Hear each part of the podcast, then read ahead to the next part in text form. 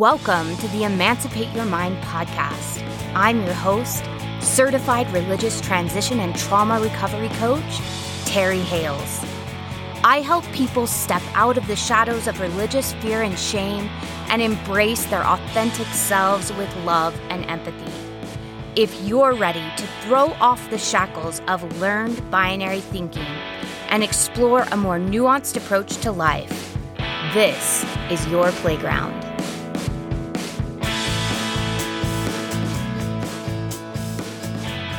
Hello, everyone. Welcome back to the Emancipate Your Mind podcast. Last week, we discussed why it's so important to understand what you want and what you don't want in life, and talk through some strategies to hear your own wisdom and begin to decipher what those things might be for you. But I also mentioned that those of us who come from high demand religion and families may struggle with knowing what we want and need because we were taught to place the wants and needs of others above our own. We were taught to suppress our own wills and instead want and do what God, through the interpretation of our church leaders and parents, wants us to do. We may have been taught that some or all of our emotions were sinful or unsafe, and that they were a doorway for the devil to enter our hearts, and that we couldn't trust them because they were part of our imperfect and sinful flesh. And because we were being raised in a system full of people who were taught to distrust their own emotions and wills and feelings inside of their body, and instead listen to outside authority, we were raised by people who often didn't have the tools to help us as children recognize and regulate our own emotions, nor validate and comfort us when we were in distress. And today we're going to be talking about this experience and how it affects us as adults, which is known in the world of psychology as childhood emotional neglect. In this episode, I want to help you understand what childhood emotional neglect is and how it's affecting your ability to hear and understand and give yourself the things you want and need. In the next episode, we'll begin talking about how we can heal the childhood part of ourselves that still needs to be heard and supported and comforted and validated emotionally so that we can relax into letting us experience our wants and needs without judgment and fear. And this is going to be a big part of allowing ourselves to reclaim our own authority and create lives that feel good to us, that feel tailor made for our own experience. Now, this discussion has been influenced highly by people who have been over on the Facebook group. We've been having discussions that really helped me clarify what I wanted to talk about today. If you're not a part of that, head on over. I'm asking questions to help me really create podcasts that are going to be useful and helpful to you.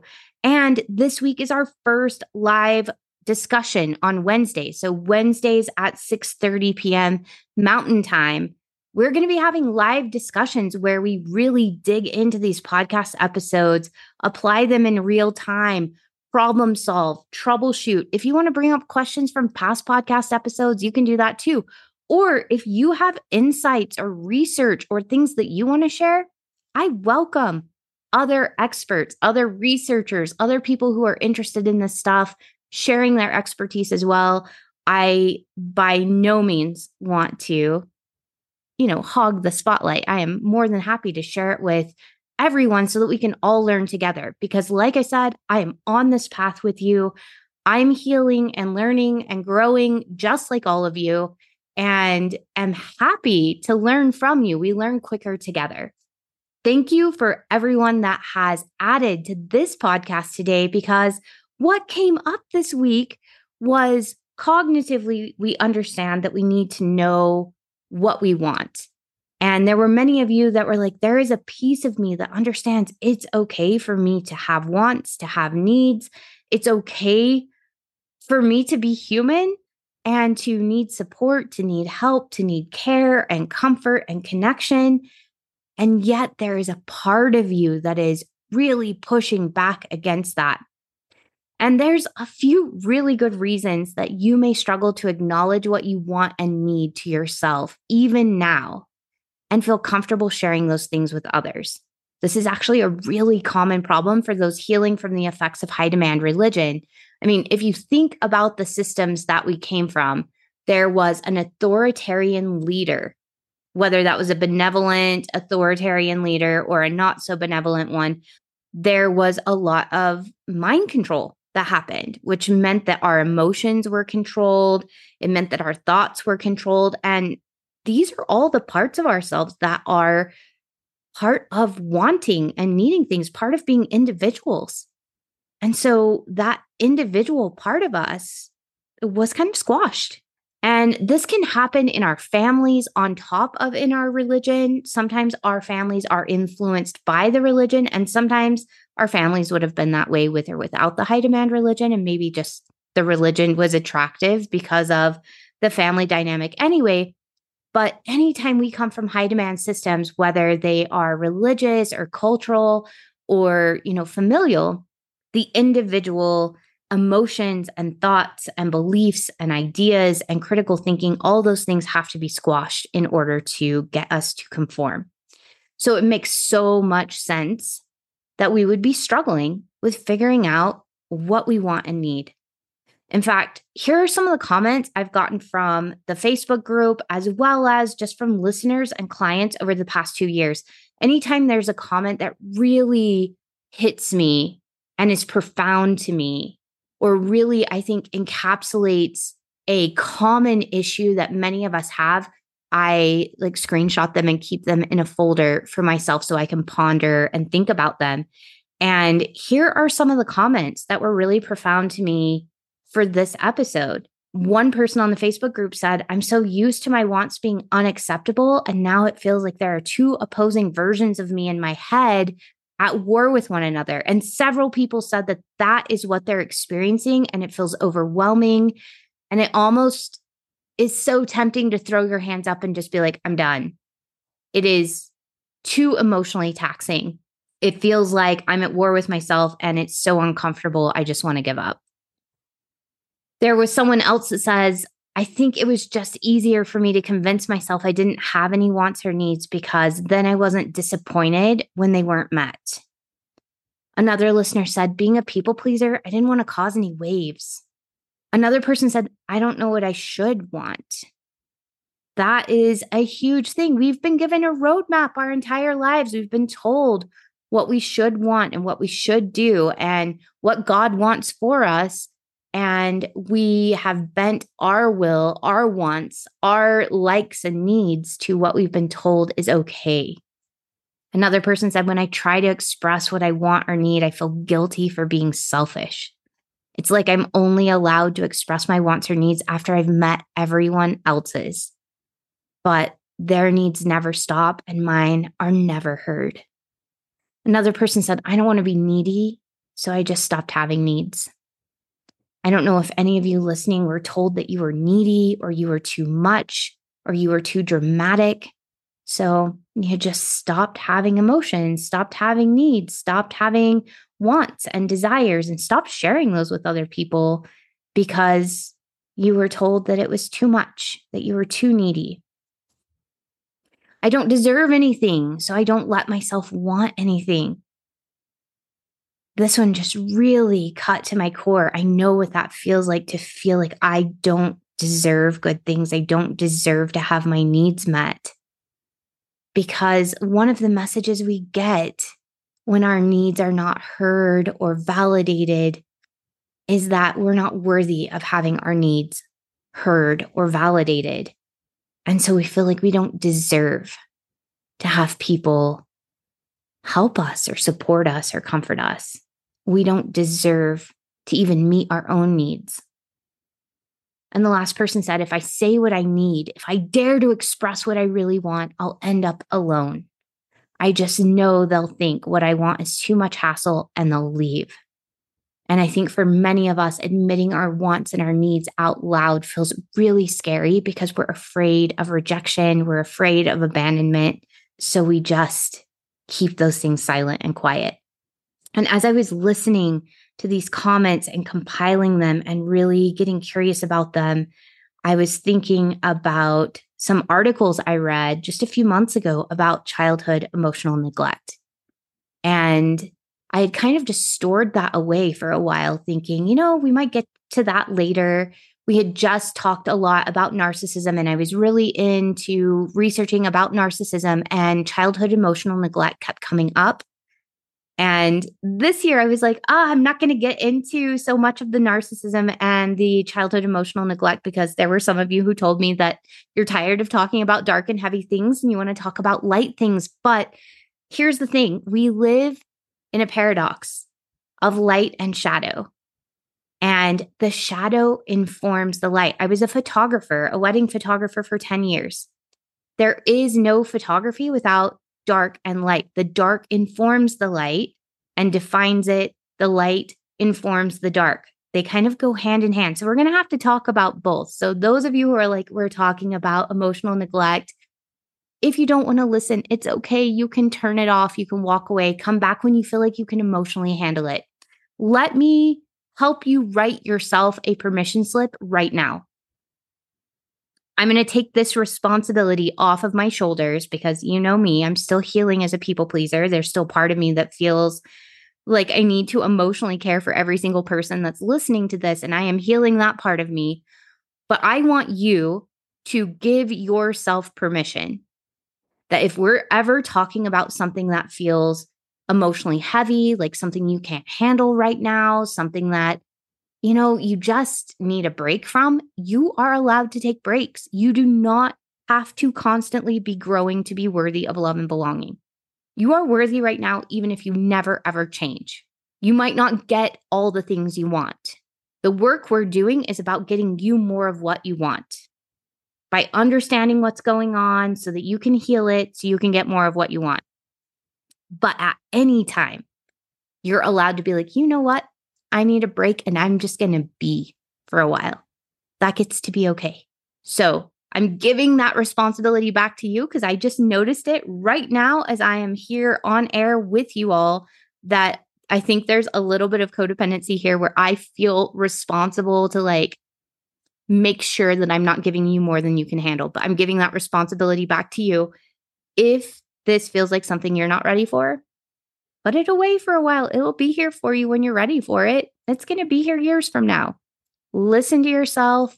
If you're feeling overwhelmed, if you're just feeling like, I don't want to listen to this today, remember hearing what you don't want is a great cue to what you do want. Really listen to those I don't wants. It's going to help you get closer to what you do want. So, if you're listening to this and being like, I do not want to talk about childhood emotional neglect today, listen to that. That's valid. Give it what it wants, give it a break. It's okay. You can meet your own needs. You can listen to your likes and dislikes, your wants and don't wants, and you can meet your needs. And then later, if you're like, you know what, I think I do want to go listen about emotional neglect in my childhood, then come on back. It'll still be here. Okay. Well, that was a little sidetrack, but I think that's really important because so many of us who experience childhood emotional neglect, and I'm going to go out on a limb and say that most of us who come from high demand religions did experience this to some degree or another. We often feel responsible for other people's emotions and we get into those people pleasing sort of codependency places because that's what we did to survive as children. So please listen to yourself I'm listening to myself and we are going to move forward. Now, a lot of those comments that I was hearing really reminded me of the things I was reading about childhood emotional neglect. And it's really common for people to be out of touch with themselves, to be focused on the needs of others, and to be disconnected from what they want or need for many different reasons that we're going to talk about today. But I want to clarify that childhood emotional neglect is not necessarily emotional abuse. So it can be, but it often isn't. Emotional abuse is often intentional. So emotional neglect can become abusive when a parent like intentionally ignores and disregards a child's feelings. Like they're completely they're conscious that you need something and they give you the opposite or they mock you for it or they just ignore that you have the need and pretend like it just isn't happening. But more often than not, I find that parents because of their own lack of emotional intelligence, they just may not recognize your emotional needs and or they might not know how to help you navigate those feelings. So, because their own emotions are uncomfortable or unrecognizable to them, they aren't able to pass on those skills to us. This is even true for parents to like give us so much. I had parents that did so many amazing things. They made sure that I was in good schools. They made sure that I had help with homework. They made sure that I you know, got to participate in activities like cheerleading and, you know, auto mechanics and debate and dance and choir and singing. I mean, they really went above and beyond to help me develop as a person. However, because both of my parents were not given emotional tools as children, you can't give somebody what you don't have my parents were unable to give me some emotional intelligence tools because they did not have them to give. They didn't know how to help me regulate my emotions because they didn't know how to regulate theirs. They didn't know how to be empathic because sometimes they weren't in touch with their own feelings and they would project their own emotions about a situation onto me instead of listening to my feelings about something.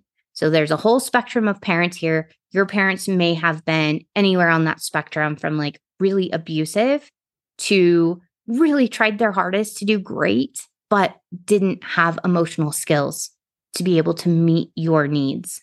And they just left you hanging. You may have needed comfort or help with emotional regulation or validation, and they just weren't there. It could be that they either physically weren't there because they either worked a ton or they had a busy position at church. I know in Mormonism, I've heard stories of people talking about themselves as a child and being like, you know, I often felt sad because my mom was the Relief Society president, which is like the leader of the women's group for those of you who didn't grow up with Mormonism, but like she was the leader of women's worship. And so she was so busy with that, like she wasn't home for me and I felt lonely and I felt sad.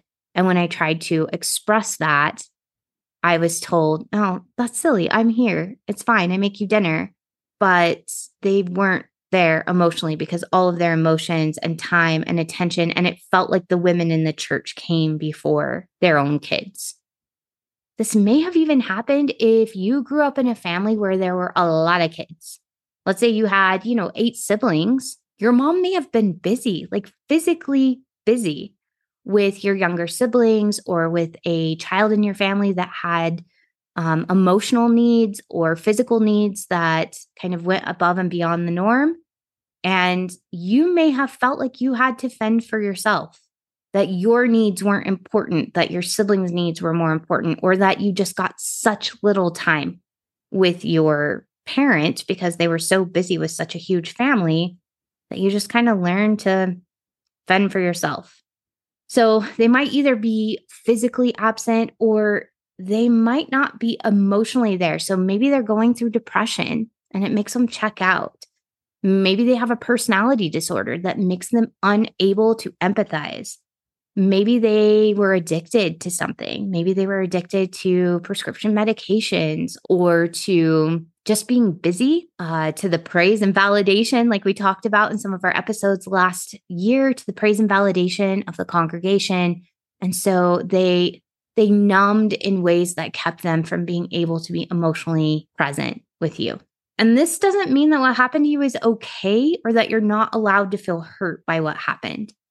In fact, acknowledging and caring for the hurt you felt because of the emotional neglect can be an important part of learning to give yourself validation and emotional care you need to heal.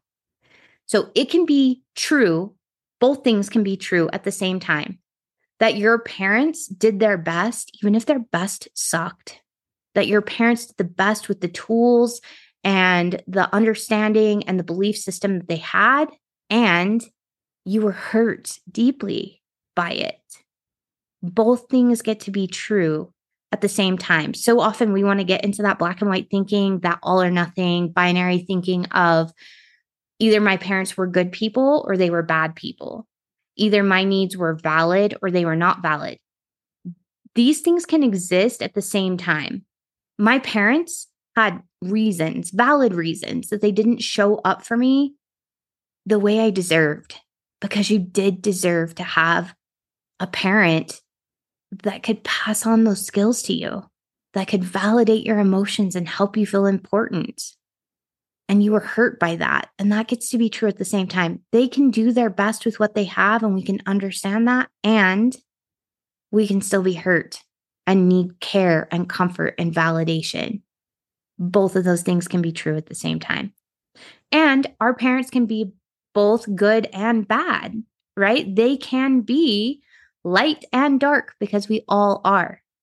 There can be things that our parents did really well and we feel really grateful for, and there can be things that they really sucked at. Both of those things can be true at the same time. And I'm noticing inside myself, and you may or may not be ready for this information. So, you know, take it with what you will. I'm noticing inside myself the more I learn to have empathy for my parents, for the position they were in, what they went through as children, the emotional distress that they underwent, the reasons they made decisions that they made, the more I'm able to have empathy and compassion for them, which did not come until after I had processed anger and resentment and hurt and done a lot of care on myself. That had to come first. I did not arrive. I want to make that clear. I did not arrive at compassion for my parents quickly. I had to take care of me and my wounds. I had to do some reparenting for me first. But as I've reparented myself and those wounds are less tender, I'm finding myself feeling a lot more compassion for the people who raised me. I'm finding myself feeling a lot more like understanding it doesn't make what happened to me okay. And it doesn't make my hurt invalid. It doesn't make the years that I spent angry and resentful stupid. Those were necessary for me to arrive here at this point.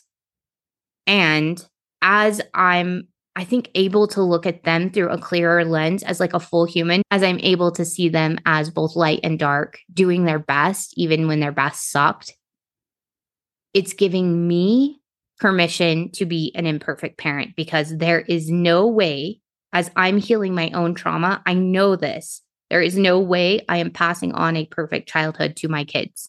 That is not happening. I'm having to heal myself as I'm parenting children. That means I'm accidentally probably passing on some childhood emotional neglect to my kids because I definitely went through depression after having kids. I went through a religious transition after having kids, and I've been processing all of these things. And I can have compassion for that part of myself while working to do better. So, having that compassion for me allows me to be in this really funky place that all of us are in. We're in this really funky place of breaking generational trauma because our parents are the way they are because of the trauma they received as children. So we're breaking generational trauma and we are trying to parent the next generation in a way that's healthier. We're doing both of these things simultaneously. That's super difficult. We're not superhuman. So, learning to have that compassion and empathy for ourselves allows us to be in this space where we receive trauma as children and we're trying not to pass that on to our kids. We're going to accidentally pass some of it on but we can develop skills that we will be talking about this year about healthy conversations with our kids. How do we help our kids become trauma resilient? How do we continue to maintain healthy relationships with them? How do we help them become emotionally intelligent and advocate for themselves? Like so many good things coming, but it starts here. It starts with me recognizing that I am both light and dark and that my needs are valid, all of them and that my parents also are light and dark. I find that that that piece of recognizing the humanity in our parents really does help with our own parenting with our kids. This does not mean forgiving our parents. We will be talking about forgiveness this year too because I think that that's a big a big challenge for many of us. So this does not mean forgiveness. It means like a level of acceptance. Like, this is who you are. And it makes sense to me that you are this way. It's unfortunate that you are this way. And it's unfortunate that it hurt me in these ways, but this is who you are and it makes sense. And it allows us to like just kind of accept who we have. Now, before we really dig into how we work with childhood emotional neglect, because that's where we're going with this, we're going to really dig into like how do I work through these pieces of me that deeply believe I'm not allowed to want and need things and that I can't trust others to step up and help me and support me whenever I need that and I feel unsafe with other people and I'm worried that they'll reject me or abandon me. We're going to be talking about that today. But before we do that, this Wednesday is our first live discussion for monthly donors to the podcast. We're going to be delving deeper into today's topic. We're going to be learning to apply it in real time. Yes, there will be some coaching happening in this call, as well as answering questions about any past episodes. If you want that extra support, as well as that sense of community that comes with weekly discussions, please head over to emancipateyourmind.org and make a monthly donation of any amount. All donations are tax deductible in the United States, and monthly donors receive additional exercises, tools, and journal prompts in their email every Monday, correlating with each podcast episode so that you can get the most benefit each week. If this sounds like support you'd like in your life, pause the podcast and just head over to emancipateyourmind.org and donate now, whatever amount you would like to donate. If you'd like to be included in this next discussion, please also send me an email after you donate with the title I donated so that I can get you the information for the call. The email address is terry at emancipatedcoaching.com. And I'm going to put all those links in the show notes for easy access. I know this is a little clunky right now. We are working with the tools and the widgets we have in the website on Mormon discussions as best we can. We are working on solutions to streamline this in the future. But for now, make the donation, then send me an email that says I donated so I can get you the information and get you on the email list so you get all those extra benefits before I get the next list on the 5th of the next month. Okay, let's delve into this childhood emotional neglect. So, some of the main reasons it's so difficult for survivors of childhood emotional neglect to identify their wants and needs, we are just going to focus on that today, are we really struggle with self compassion. It requires empathy to recognize someone's needs and work to support them in meeting those needs. This includes when we're trying to recognize and meet our own needs. I'm going to be drawing a lot from licensed marriage and family therapist Kati Morton. She has a channel on YouTube. I love it. Please go follow it if you would like to hear more about childhood emotional neglect and a whole bunch of other mental health topics.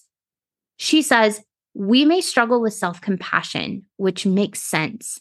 It's an obvious side effect of emotional neglect, right? If no one has ever offered us support and compassion, or nurtured us and showed us what that looks like, we have no knowledge of how to give it or how to do it.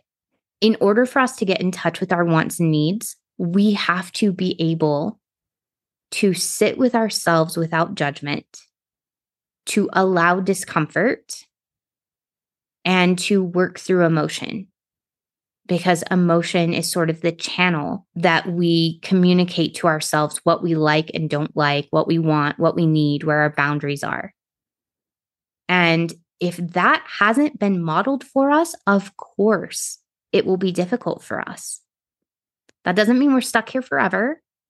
It's not like we only had one shot in childhood to learn how to do these skills.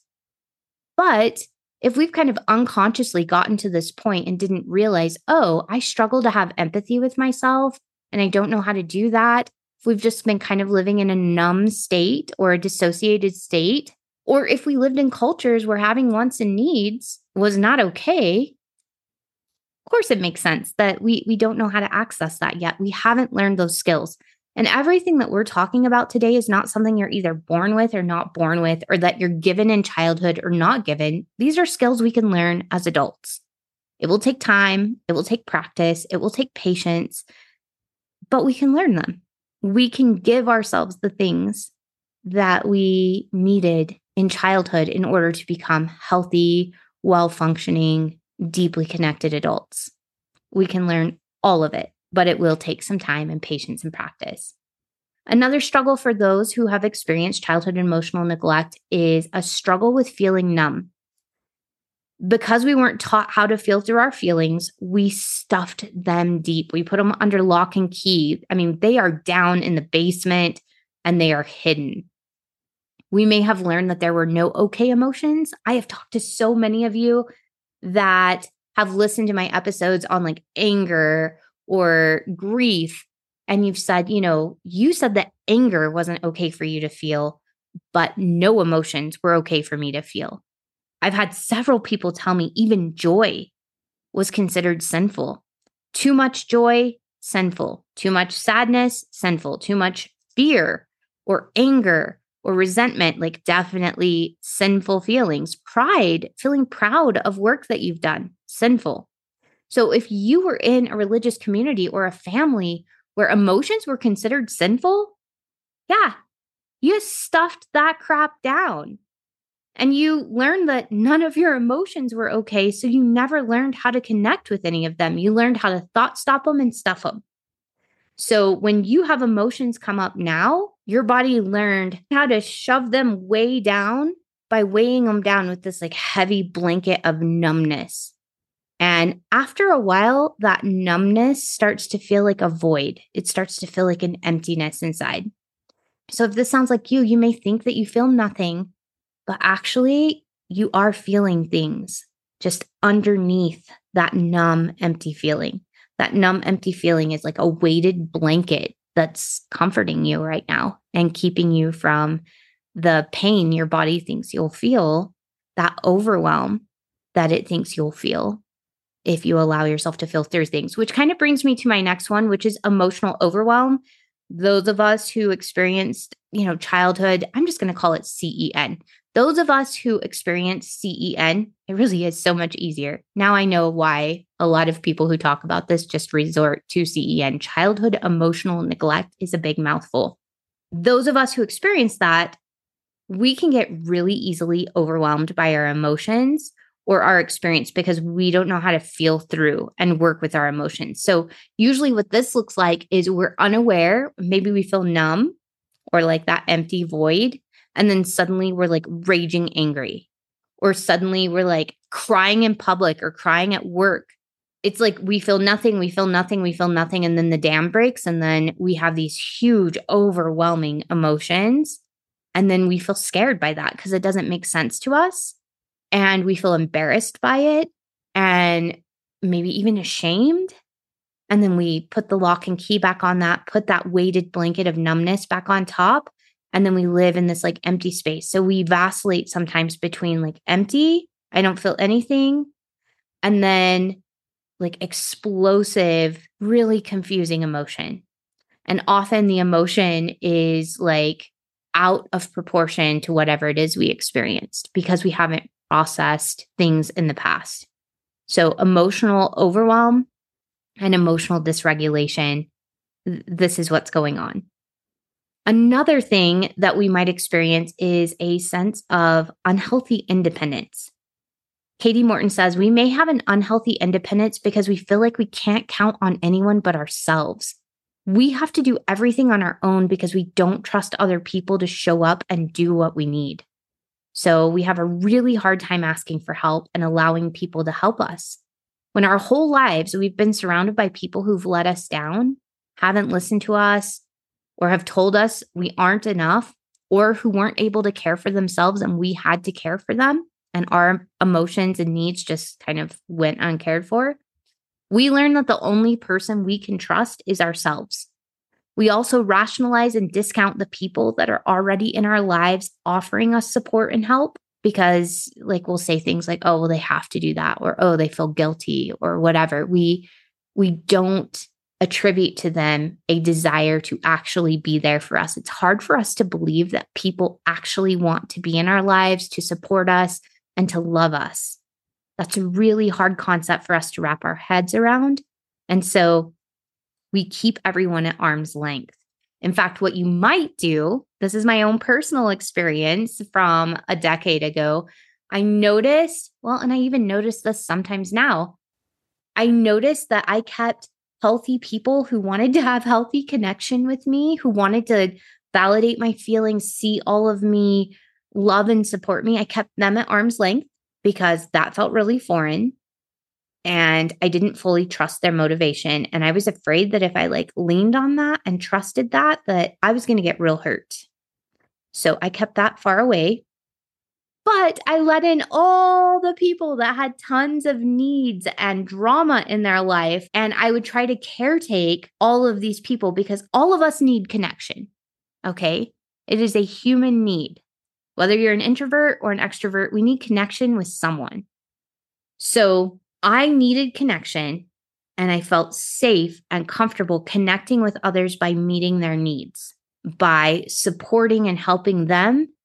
But I didn't trust other people to do that for me. So I chose friends subconsciously, but on purpose that needed me but couldn't in turn meet my needs because them trying to meet my needs felt unsafe. Because if I trusted them to meet my needs, they could let me down, they could disappoint me, they could walk away, they could reject me, they could abandon me.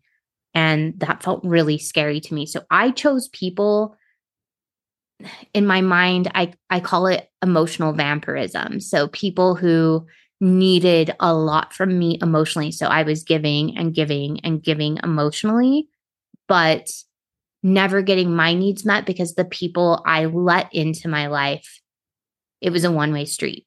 I was there for them when they were in crisis, but I didn't share my own because they didn't ask. And it honestly felt unsafe to me, even if they did ask. So, healthy people in my life that wanted give and take relationships actually felt really unsafe to me. It's it's frankly a miracle to me that Kevin and I were able to navigate a relationship that was give and take considering that this was a dynamic I had 12, 13 years ago and we've we had to grow with that. Like he had to be so patient with me to help me like open up and allow him to know me and to really support me and and be there for me. And it took a lot of work on my part to trust him to rely on him and to be healthily interdependent with him right? To take care of my own stuff but be there as a support for him while he took care of his and vice versa that has been a dance we've been perfecting now for a while of figuring out like what is mine and what is yours? And then how do i support you with your stuff? And how do you support me with my stuff without us taking ownership of that? And i've learned a lot in my relationship with him that i'm now getting to apply to friendships super imperfectly we're going to be talking about friendships and community too. I've learned a lot. I have a lot to learn. I'm going to be bringing in experts for that because I think we all need help with that when we have experienced childhood emotional neglect. It's really difficult for us to let people in and we become super independent yeah, really difficult. If you're there, I feel you. This is still something that I'm healing and working through um, and just getting curious with myself about. And every year it gets a little bit better. And that's how this is going to go as we're figuring out what we want and need. We recognize, okay, that's a pattern. We get curious with it. We heal one or two things. We improve one or two things. We try some things on and it gets a little bit better. And then cumulatively over time, it gets better and better and better. We're able to show ourselves more. We're able to trust people more we're, because we're able to trust ourselves more. We've created a better relationship with ourselves. I feel like the struggle with unhealthy independence really goes with this sensitivity to rejection. And the reason we feel really uncomfortable sharing our wants and our needs is sometimes we're afraid people are going to leave us. Because we felt constantly rejected if we came to our parents and were asking for support and care, if they were like, you're too much, or that's not important, or sit down and shut up, we can feel very sensitive in our lives to anyone putting us down or not wanting us around or feeling like they don't accept us because it can remind us of what our childhood was like. And that can be really triggering. And this can be true even if somebody just says, I don't feel like going out for coffee today. I'm going to stay home. It might feel like a personal rejection by even admitting, like, I want to go to coffee. Do you want to come with me? If somebody says, ah, I don't really want to go to coffee today, it can trigger these childhood wounds where we feel like they're rejecting us personally and we're not worthy and that they think poorly of us when actually they just don't want to go to coffee. That's it. They're saying no to coffee, not no to us. But because of this trauma from our childhood, which is really what it is, we feel like if someone doesn't show up in the way that we want them to, let's say, for instance, I share something and it is too much for the person that I share with. That doesn't mean that my needs are too much.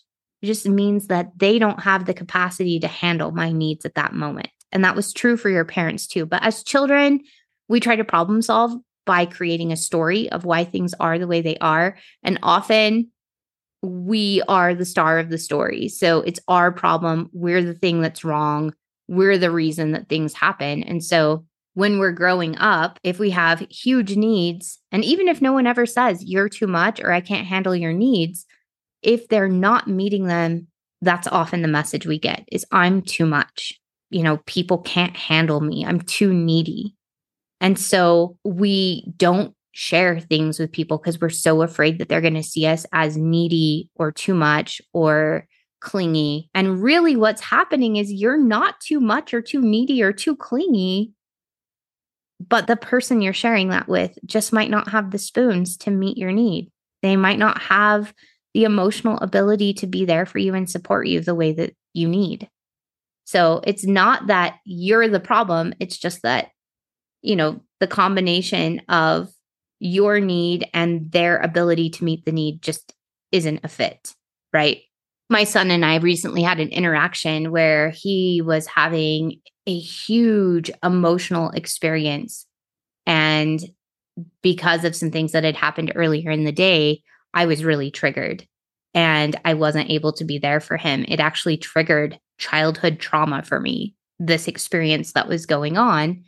And in the moment, because I was getting into fight or flight super quickly, I had the presence of mind to just say, I need to slow this down. I'm super triggered. I'll be back in a minute and left.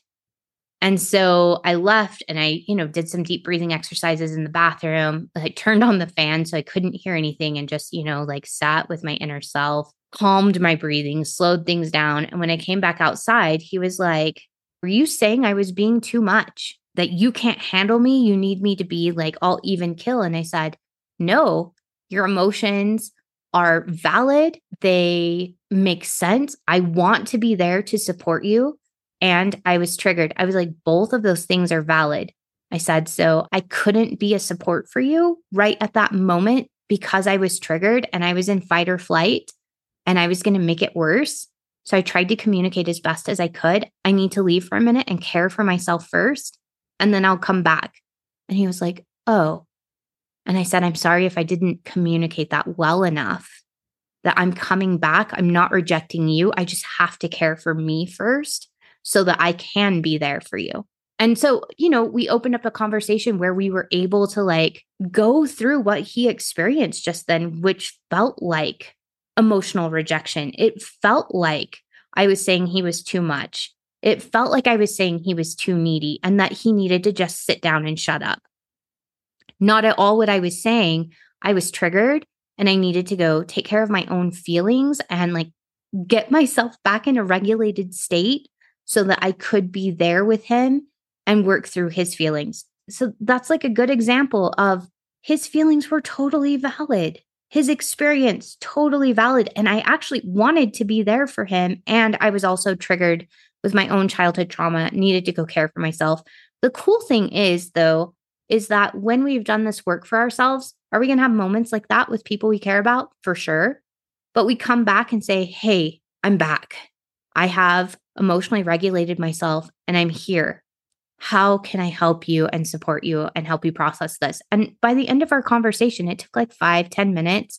We processed through his feelings he had just had because I had to leave the room and help myself first. I had to put on my own oxygen mask first.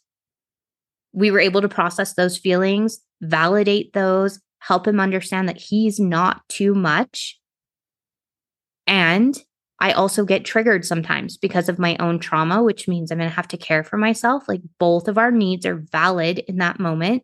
And like, I'm here now. Let's process what you were going through before. So we were able to work through not only the feelings he had about me being triggered and having to leave, his worries about being rejected or being too much. And we were able to process what happened in the first place that kind of brought this huge emotional snowball home with him from school. At the end, we felt more connected you know, and I've checked in with him since for a couple of days and said, Hey, you know, going back to that incident that happened a couple of days ago, has anything else come up for you that you feel like you need to talk about? I'm here for it if anything comes up. I want to hear what you're experiencing or feeling. So if anything else comes up, I'm I'm here to listen and to validate and to talk to you. So we can be sensitive to rejection because we didn't have anyone doing that for us. And unfortunately, we are that chain breaker, the, the person that's in between the generational trauma we inherited and experienced as children. So we're caring for that child part of ourselves while we're caring for children. And, you know, both of them need care. And, and we can do that. And the last struggle that those of us who experienced childhood emotional neglect, CEN, I've got to remember to use that because it is so much easier, is we have recurring shame. And I think that that's pretty apparent with everything we just talked about. But there is a deep sense of shame that we're flawed or broken. And we sometimes deeply believe that how we feel and what we need isn't valid or important because we're flawed. So, again, as children, we need to make sense of the world and because we are egocentric as children up to a certain age, like the world revolves around us. You talk to any three year old, even five or six year old, the world revolves around them. Like I remember one of my earliest memories, my grandparents, you know, were teaching me my colors with my M&Ms and we were, you know, sorting them out and my grandfather was at work and my grandma asked me she was like do you know where granddad is? And i said yeah he's at work. So he can buy me m&ms like in my head i still remember thinking that my grandpa went to work specifically to buy me treats and goodies. That that's what i thought. That was the story in my head. Granddad goes to work so i can have treats. We do the same thing with our parents not meeting our needs. We say my parents aren't meeting my needs because there's something wrong with me. And it can lead to this really deep, kind of dull sense of shame underneath it all. This feels like a really good place to stop for today. I feel like we've really dug into what childhood emotional neglect is and how it's affecting us today. And we've talked about why this is such a struggle and what we're experiencing inside of ourselves when we struggle to admit our wants and needs to ourselves or to share those with other people, and why maybe we keep supportive people really far at arm's length instead of allowing them in, and maybe why we engage in imbalanced or unhealthy relationships instead. I look forward to talking more about this with you on Wednesday. This is a really important topic. And I want to hear about your personal experiences and how this is affecting you. And we can all talk about this together and heal together and really understand what's happening under the surface. Remember, acknowledging what's happening under the surface gives us a lot of power. And it gives us the ability to recognize our patterns and to change them if we want. Also, before we leave, don't forget that today is the first day of the Beyond the Wound Summit. It is a virtual summit that goes for the next three weeks. We're going to be covering all kinds of topics on understanding and healing trauma, creating community, becoming the healthiest version of yourself. I will be speaking on week two about rooting into your own inner authority and trusting that. But I also get to host a live panel discussion on week two. So that's January the 22nd. I'm going to be interviewing Jo Luehmann, Dr. Mark Karris, and Dr. Laura Anderson. They have books coming out on topics that are going to be super interesting. I'm reading the manuscript for Dr. Mark Harris right now, and it is about healing from hell indoctrination, which I know so many of you have been looking forward to resources like this. I've been looking for a resource like this, and what I've read so far is so good. So please come and join us for that discussion if it sounds like something that would be supportive for you and use the discount code podcast20 to get 20% off of your ticket for listening to the Emancipate Your Mind podcast. Thank you so much for joining me today, and I will see you next Sunday.